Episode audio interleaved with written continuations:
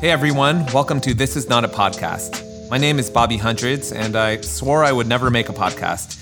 As the co founder of The Hundreds, a men's streetwear brand that's been selling worldwide for over 16 years, I figured, is there anything left for me to say? But here we are. After publishing my first memoir and reflecting on my own experiences of building a business, my personal and financial struggles and successes, I realized there was more to talk about, maybe not just from my perspective. The best part is, I still get to say, I don't have a podcast. This is just a curious audio thing where you get to meet cool, interesting people. You're listening to This Is Not a Podcast. Designer Benny Gold is more than a friend or industry peer.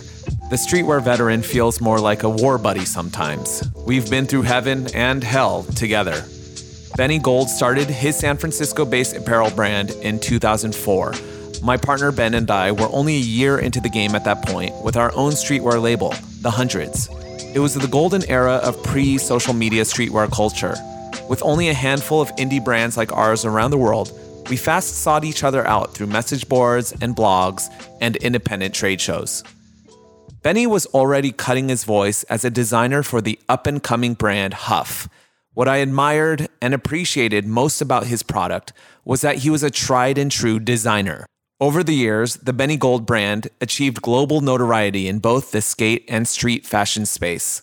His store in San Francisco's Mission District cast him as SF's cultural ambassador, more like the mayor. But nothing lasts forever, and even the greatest stories have beginnings and ends. And it's scary to leave something that's really comfortable for something that's unknown. In chapter 34 of my book, Lauren's Lesson, I talk about how our lives and enduring careers toggle between thriving and surviving.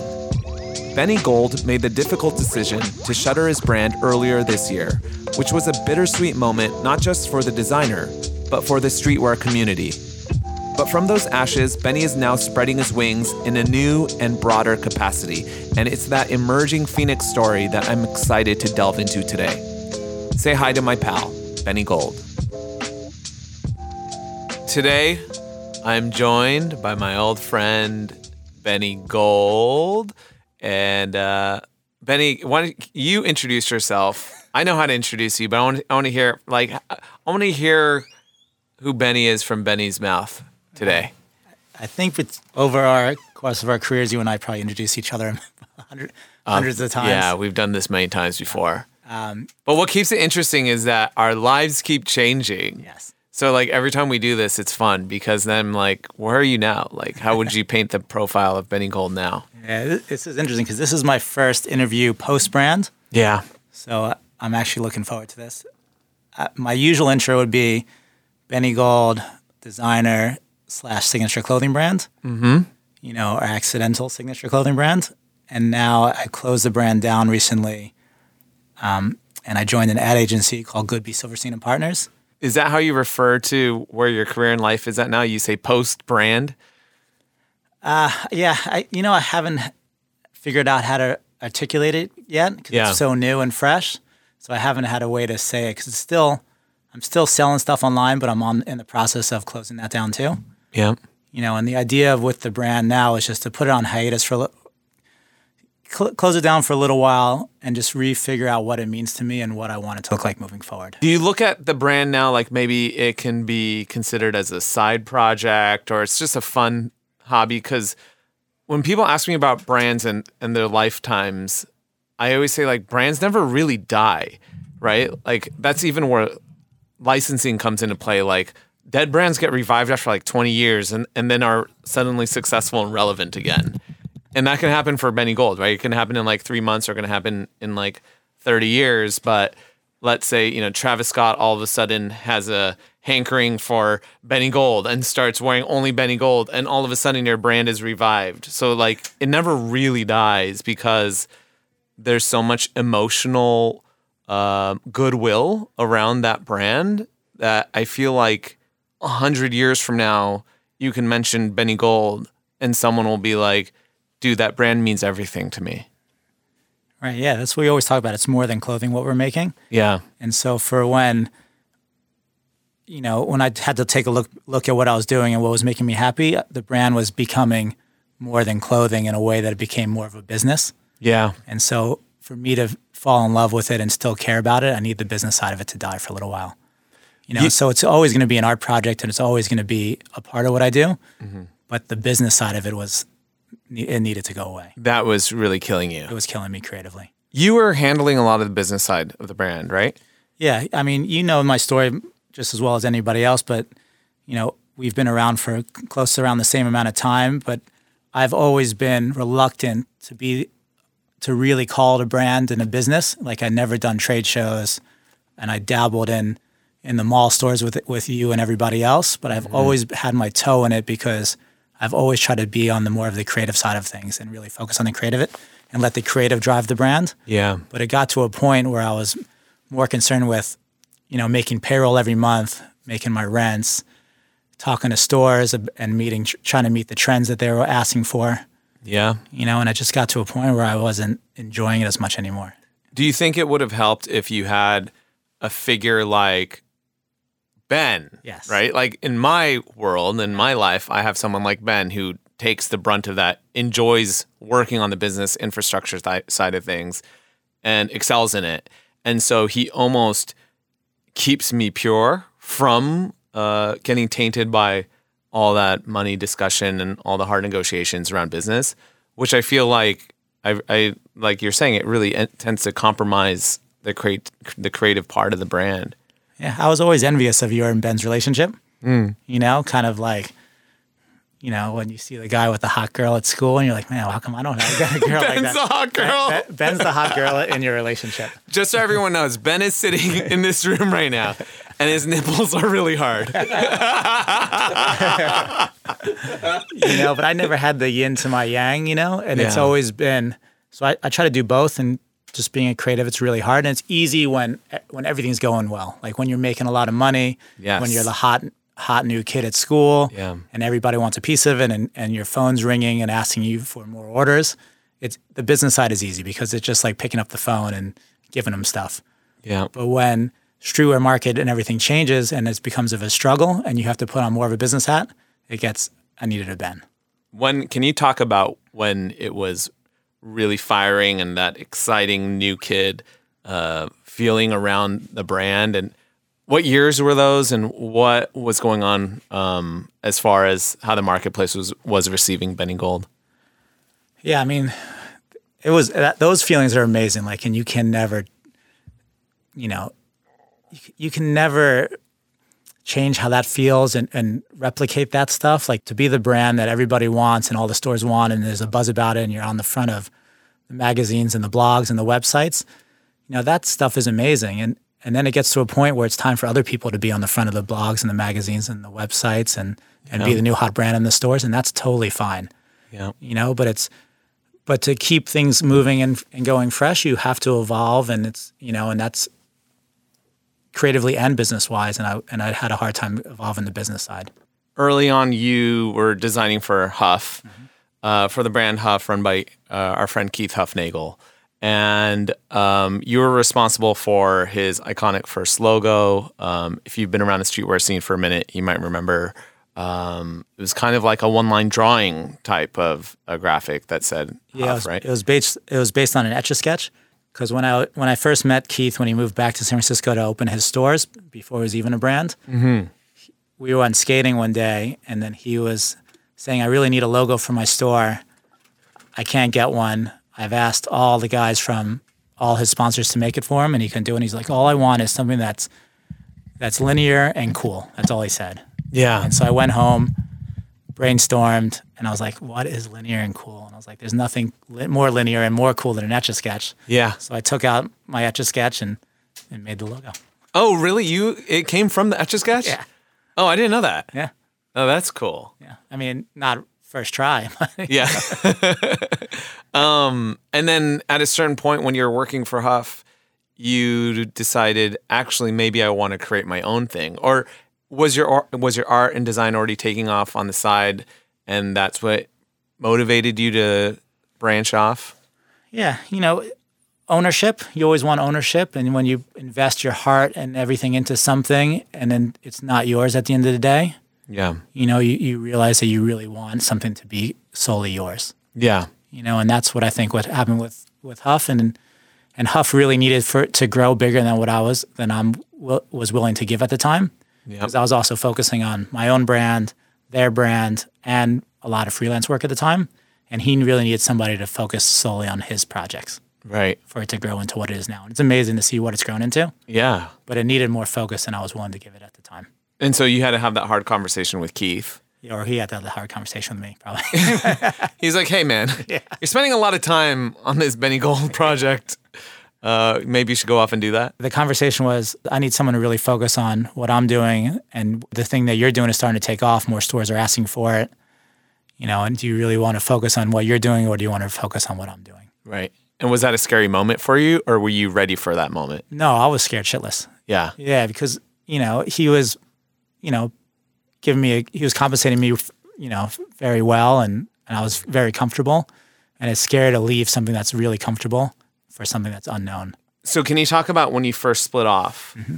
Like, how did you even know what to do? I think that's a question that most kids are wondering, right? I want to start my own thing. I'm comfortable in my career. I have a job or I'm in school, but I really want to create this brand. I have this idea for a brand. What were those first initial steps for you? Well, the brand was already going for a couple years before the split. Mm-hmm. So I already had an identity, I already had connections in stores, but my thing was to open the doors that he didn't want to open yet. Cuz he wasn't ready to go into the malls, he wasn't ready to like open distribution.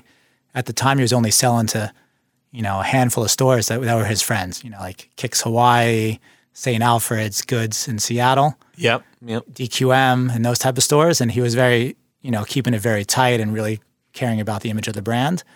And since I was designing a lot of his stuff and, and all my stuff, I, was, I thought the way I could differentiate it was to go into the stores he wasn't ready yet. A lot of people knew you from your work from Huff, and they were like, "Oh, but I can get access to your brand and start bringing it in." Right. And so that's ama- that's exciting, right? Like you're getting a lot of attention. The brand is moving. When do you feel like it was really peaking? What year was that? Uh, I think the peak of it was, let me think, probably right around the time when my daughter was, no, when my, right before my son was born. So probably like five or six years ago. I mean, I was in 300 plus Zumiez doors at a time, you know, I was in like, Yeah. I was in, you know, and this is impressive because it's just me and a and a small crew. You've been to my warehouse before, and Yeah. it was just a couple of us, and it, I mean, it was amazing. I felt like we could do no wrong. I was getting got a warehouse, outgrew a warehouse, got a bigger warehouse, you know, built more staff, you know. You were going home like, you know, we're rich basically at this point. The sky's the limit. Yeah, sky's the limit, you know, and you keep investing more of your more and more of your savings into things because you think it's going to keep growing forever. You know, so every time I had a little nest egg, I was like, you know, a big production bill would come by, and the production bills go from being something you could handle easy from a couple thousand to like ten thousand to eighty thousand dollar production bills. You know, you're, so you just keep sunk, sinking more money into it, and then, you know, and the, and then when the growth stops, you know, you still have those production bills, and that's where Right. and that's where the business side got a lot harder for me. when you were dealing with production. Yeah, because you know, going into these mall stores and into the Zumiez and that type of stuff, they're a numbers based business. You know, Yeah. and once your once your brand doesn't perform as well because you miss a couple trends or deliver late a couple times, your your numbers start shrinking on with them. which is how a lot of smaller brands get into trouble because they don't foresee that at a certain point, a store like a Zumiez or a big retailer can just turn the faucet off whenever they feel like it. Yes. And then you're stuck with this hefty production, right? Um, did you, looking back now, do you regret opening up a store like Zumiez? Do you think it was a bad decision to expand it into, into doors like that? No, no, not at all. They they really helped get my brand out there because back when we started Yeah. these things, there was there was no social media, no other ways to market yourself. No, there was no DTC. no DTC. Yeah, So- unless you open up your own physical stores, which which we all did. very costly Yeah. and laborious. but we didn't have the luxury of having e-com firing the way that it is now. No, I mean when we started, we didn't even have an e-com site. I took orders through uh, my email. Yeah. Why did you never take on an investor? I'm sure people were knocking on the door, Yeah, right? yeah, Yeah, people are knocking on the door when you're when you're really hot. People are knocking on the doors, Yeah. but you don't but you don't think you need them because you think you're always going to grow, and you're like, why am I going to take on this investor now when I'm when I don't need it? I'm paying my bills, everything's fine, I'm growing. Yeah. But then when you when you do need them, they're not there anymore. Of course. it's like it's like trying to get a bank loan when you need a bank loan. and do you have any regrets there? No, no, I have no regrets at all. I mean, everything happened for a reason and got me to where I need to go. Yeah. You know, it, and with my brand, it was always a side project. I never in my wildest dreams pictured it to be as big as it was. Like I never thought I was going to be a worldwide distributed brand sitting here talking to you, you know, or in any mall stores or having people recognize me on the streets at all. I just wanted to make artwork and make a couple cool t-shirts, you know, and the only reason I started making stuff was because I had excess of designs and t-shirts are the easiest way to get things out Yeah. to the world. This is a little bit off topic, but speaking of t-shirts, why do you think they're so central to the medium of streetwear? Why do you think they are really the core competency of what we do? I think they're the core of streetwear because when we started streetwear, it was so small and it was a really select group of people and it was more of a, a way to show people what you're into in life. Yeah. You know, right now, like I barely wear streetwear at all because it's such a mass thing now and it tells the exact opposite message of why I started wearing streetwear. What was it that what was that? What was the philosophy that you held onto when when you were first getting into streetwear? And this was in the early 2000s, right? Mid 2000s? Yeah, late 90s, early 2000s. Yeah.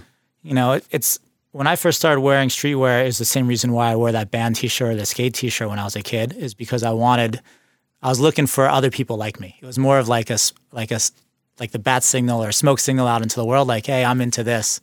Who else is into this? Right. You know, because as soon as you wore that streetwear T-shirt and you walked down the street and someone else recognized it, you guys are instantly friends. And same way with music, same way with skateboarding T-shirts.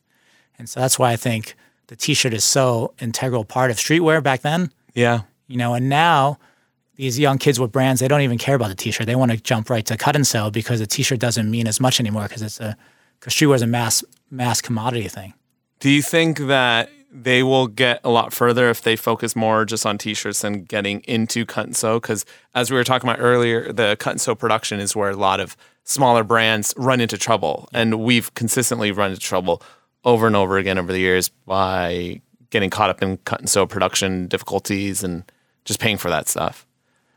yeah i don't know i, I mean people always I, when, when i had my store i was doing office hours where every thursday i made myself available uh, made myself available for people that you know budding streetwear designers or Yeah. creatives or business owners and a lot of their questions were always how do i get big how do i how do I get 100,000 followers on Instagram? How do I get into all these stores? How do I get, you know, money and cars? And they're, and they're never, nobody ever wants to be small.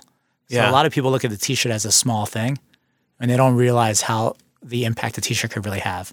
That's crazy. They want to skip the steps because of social media now and they want to have the full cut and sew line, the fancy cars and all that stuff. And they're completely missing the point that almost every single one of these brands, including a brand like Supreme, right? Their bread and butter is coming down to graphic T-shirts. Right. You know, um, it- our brand, our bread and butter comes down to graphic T-shirts. Some years it can fluctuate depending on trend. Right. Um, but you can have a brand like Famous Stars and Straps, which at one point was as valuable as like a diamond, and it was all graphic T-shirts. Yep. You know, and and people for whatever reason missed that point. And I think you're right. You know, I think there's, I think a lot of these kids get distracted by the size and the the power and the the glory, right? The gold and the glory of streetwear. When really what it comes down to is doing good art, good design on graphic T-shirts, and selling to a small community of people. And like you can get very successful and be very rich by doing that. But for whatever reason, they've they're convinced that they oh I need a hundred thousand followers. When like business has proven time and time again, you really only need a thousand a thousand dedicated followers, right? Yeah. Like that's enough to live very well on this planet. Um, okay, so coming back to the lifeline of the brand, um, then there comes a point, right? So like a few years ago, you're killing it, everything's firing, and then was there a certain point where you realized this isn't going the way that it used to? Like things are starting to change or slow down, or was it was it sharp or was it a gradual decline? It was a gradual decline. Like everything's growing and growing, and I'm and I keep expanding to meet to meet the growth. I keep hiring like, you know, more designers, more people on my team. You know, brand brand people just to, just to think about the brand, more social people, Mm-hmm. and then I op- uh, I opened my store, expand my store, move to a bigger lo- store, move it to a better location. Yeah. You keep expanding, and you don't, and you keep doing these things because you think the growth is going to keep coming. Mm-hmm. Where a lot of, where if I was smarter and thought about it more, I would have kept things tighter and been able to control everything more. Because you get to a point where, where you're so big and you have to make these numbers every month to make your set, make your payroll, make salary, that you have to do things with the brand to make those numbers Right. you know, and that's follow trends or do stuff that you would never do without that, you know? And this is antithetical to the whole reason why you start your own brand. Right. Like we all get into we're artists and designers and we get into building brands because we want to call the shots and tell the world what we want to do. Right. And then you wake up one day and, and all of a sudden you're beholden to what a store wants of you or what the customers are asking of you. And I'm sure every big brand has gone through this and continues to go through this. And we have to somehow negotiate this as well, right? Like there's some things that I'm calling the shots 100% of the way through, or Ben's calling them all the way through. And then there's a lot of things that I do that my hands are a little bit tied behind my back. I don't necessarily want to make it, but because of the circumstances, I've painted myself into a corner where I have to make that particular item. And it's going to pay for the overhead, which I've also painted myself into a corner because now I have crazy overhead. I'm looking around, I have all this staff whose mouths I need to feed. And so now I need to make that pair of pants where I don't really necessarily love that pair of pants. Um, that's difficult, right? Yeah, it's it is difficult. I mean, but if you look at it as a point that your brand is your baby, like your child, you know, you do anything for your child to keep them healthy. Yeah. And so you're just trying to keep your brand healthy, Right, right, you know, and, and you make sacrifices and that's totally fine. right. You know, it doesn't it doesn't make your brand any less valuable or or less cool or whatever it is. You know, you're just trying to keep things healthy. Um, when did it come to a point where you thought maybe I should shutter the brand? it got to a point where I was focused much more on business than creative. You know, I'd spend my days, you know, looking at numbers, looking at ways to keep think, keep the lights on, and I just was not having as much fun anymore. And then an op- and then opportunities started coming up for me to make a transition, you know, and I would never had those opportunities without my brand. So there's Right. so there's never any ill feelings towards it at all. But it got to a point where I wasn't enjoying it anymore. And I really love my brand and thought about what a healthy brand to me looks like. And it mm-hmm. doesn't have to be the biggest brand, Right. you know? And for, and so, but I had to cut all the expenses off. So that's why it has to die for a little while for it to come back as the way I want it to be. And that's a small project that I could feel proud about again. Yeah. What I think is interesting about, I, I'm going to talk about you in the third person, like you're not in the room, but about the brand of Benny Gold. To me, it's it's really one of the most truest and most authentic brands because it's really tethered to who you are and your story. And so when we're talking right now about your brand, it starts and it grows and it shudders and it's going in and out. And you're figuring, you're wrestling with the idea of what what it is. Um, that to me is all the brand of Benny Gold.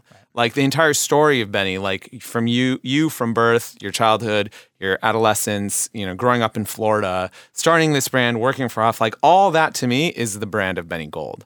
And so the part where we're at now, where you had to decide, okay, maybe the business side of the apparel side of the Benny Gold brand needs to take a knee for a second that's just another chapter in the story of the Benny Gold brand. But to me, the Benny Gold brand today is alive and thriving and more stronger than ever, right? When I look out and you are creating all the design iconography for the Golden State Warriors merchandise during the finals, right? Like that to me is more Benny Gold, uh, more of your presence, more of your art contributed to the world than I've ever seen before, right? So like when we it's just weird to me like i'm sitting here and i and i know i'm supposed to be centering this podcast around this idea of the rise and the fall of a streetwear brand and very much so sure that may have happened a streetwear brand but like you are not a streetwear brand you're not a skate brand like you're benny gold like brands are people and the stories of like complicated designers and artists and entrepreneurs who go through ups and downs in their lives and come out on the other end with like great stories to tell and like you have a zillion stories to tell, right? So your brand is like very, very, very thick and rich. And like we don't have many brands le- left like that anymore. I think this is a narrative that needs to be told, right? Like we are constantly in this culture of build your own brand and do your own thing, and you're not going to find happiness and success, and you won't really have an identity on this planet until you build your own thing. Yes. And your narrative now is um, actually you can be more successful, happy, more prosperous, uh, better at your work, be able to contribute more to the world by working with other people for a greater purpose f- within a community of a company like this that you're that we're sitting in right now. Um, and we never hear this story. And that was the reason why I wanted to do this podcast more than anything was can we tell a story of you don't have to have your own brand? You know, like you don't have to have your own streetwear brand uh, to do good work, to make a lot of money. And everyone's like, oh, you can't make real money until you work for yourself. You just prove that that's wrong, right? like more often than not, the majority of the time you work for yourself, you're actually not going to make a lot of money, right? Like you're not necessarily going to be happy. Yeah, and there's a lot of a lot of stresses with working for yourself. And don't get me wrong, it was great. Like I loved every minute of the Benny Gold's Streetwear chapter of it. You know, like I loved it. I loved having a store. I loved building a community around the store and the brand. That was, you know, I love that part. But the stress that comes with it too, it's, you know, is is two sides of every coin. Right now, I, I love the collaborative spirit of coming into this office every day and working with people that are so well established and and I'm just learning so much from them now because it's been on my own for so long. And so when I get excited to come here now and just I'm learning so much from them and I feel myself as a designer is really growing again, which I haven't grown in years. You know, and I felt like I really at the beginning when I entered streetwear, my stuff really stood apart because I was probably one of the only classically trained graphic designers in in the industry. That's so true. my stuff was a lot cleaner than everybody else. And then when we all started making money, we all started hiring, you know, skilled designers and everybody's stuff started getting clean. Yeah. You know, and so now I feel like I'm really starting to like find a new voice for myself again. Yeah. I, that was one of the coolest things you were showing me upstairs, or maybe something you said upstairs was how you're learning so much. And I was like, I envy that, right? Like you're a student again. Yeah. And I'm constantly in the role and the position of being a teacher. You're the teacher right? And everyone's looking to me to be the expert and to bestow knowledge upon them. And I'm like, I have no idea what's going on. and I wish that I could learn, right? Which is why I like doing this podcast because like I'm learning from you, like yeah. everything you're saying. Um, I, I feel like I'm gaining. But you've always been someone who wanted to learn. Like since I met you, you've always been pushing it with like the blog. You're, you're like, now I'm making a movie. now I'm making a book, and you don't know how to make a movie. You didn't know how to make write a book. Right. Know? So you're always learning on those on those levels. Yeah. Which I always liked. Where you could have been like, I'm just going to make more T-shirts. It's totally fine. Right. you know how to make T-shirts, and and you make them great. Yeah. You know, but now you're like, I'm going to write a book about it now. I'm going to write a movie and really tell the story. Yeah. Staying curious, right? Staying and curious. constantly trying to stay ch- challenging myself, yeah. right? Like I think we as designers we get bored very easily, mm-hmm. right? And we need to be challenged. And so you're in a pretty cool part of your career now where you're going to be challenged so much. Can you tell us where we are right now? Yeah, we're sitting in the office of Goodby Silverstein and Partners, which is one of the biggest and most well-known advertising agencies in the world. We just won the Lion of St. Mark's Award at Cannes, the Lifetime Achievement Award for Jeff Goodby and Rich Silverstein and I work closely with those guys every day on special projects. And why did you decide to come and work with Goodby and Silverstein? Uh, when I was looking to make a change, you being the first person I called about it, I said, I, I said, Bobby, I'm looking to make a change. I don't know what it is yet. Could you help point me in the right direction? And you reached out to a bunch of tech firms for me and made because we're in the Bay. Because we're in the, Bay. Bay. Yeah, I just that seemed like the immediate and obvious answer. Like you should work tech is where the money's at. And that's the obvi- that's the obvious answer. And I went that route and I talked to tons of tech firms and there was a lot of interest in it, but they couldn't see how I fit into their their world. All the interviews was about what I what I've done and who I am, but they couldn't see how that fits into their world. And then out of the blue, I got a phone call from Goodby Silverstein and Partners from the recruiter. I heard you're looking to make a change. And I said, I am, but not in advertising. And they're like, just come talk to us. And the only reason I was anti advertising was because I heard a, it's long hours and really hard, hard grueling work. Mm. And I went, I came in, I talked to them, and then they said, "All right, we really like you. The owners want to meet you. So could you come back tomorrow?" And I said, "All right, I'll come back." And I met with Rich Silverstein, and the and he talked to me about my work, talked to me about the work he's making and the stuff he's passionate about, and he said, "Let's make cool shit together." That's all he hmm. said. And he said, "If you don't like it, don't stay." And I went home that night, and I had an offer the next day. Wow. Yeah. And so, and you took that offer. I took that offer, and it was really hard to like take that offer while you still have a store and you still have all this other stuff you need to you need to like Wow. figure how to tie up the ends. What was it like when you sat your staff down and had that discussion? You know, it was hard. It was emotional. Like my wife and I sat everybody down and you know and told us told them what the plans are and that we're gonna close the store down at the end of the year. Mm-hmm. You know, and that and that was tough because you because you also need that team to help keep the brand going until then. Yeah. Like you still have, you still got to finish out the season. You still have to, you know, get the store going. Yeah. But when I made that announcement, it felt like a weight was lifted off, and especially when the Hypebeast article came out about it, the letter, Yep. like I felt so relieved, and the outpouring of support was so beautiful to me. Like I never thought, I never knew that people cared about it as much as they did. Yeah. You know, I had people coming up to me on the streets and just tons of letters of support and people really caring about what I did, and and my sales went through the roof that month. was. That was totally unexpected. Yeah, I was like, it helped pay off a lot of debt. You know? You're like, oh, never mind, everybody. Yeah, it was April Fools. We're sticking around. And it's, what's so funny about that, I was, I was, tell, I was telling my friends at Supreme about about that, how much money and how much sales we're doing now after I made the announcement. And I was joking about those stores that say going out of business and the sign's tattered or, you know, forever. And it's like, the store's been saying going out of business for, for you know, for years. Yeah. And they've said, don't, don't be a C, uh, don't be a Max Fish is what, is what the guys from Supreme told me. Wow. I was like, what do you mean? He's like, Max Fish, the bar in New York was a epic skate bar that everybody cared about as a must go to in New York City.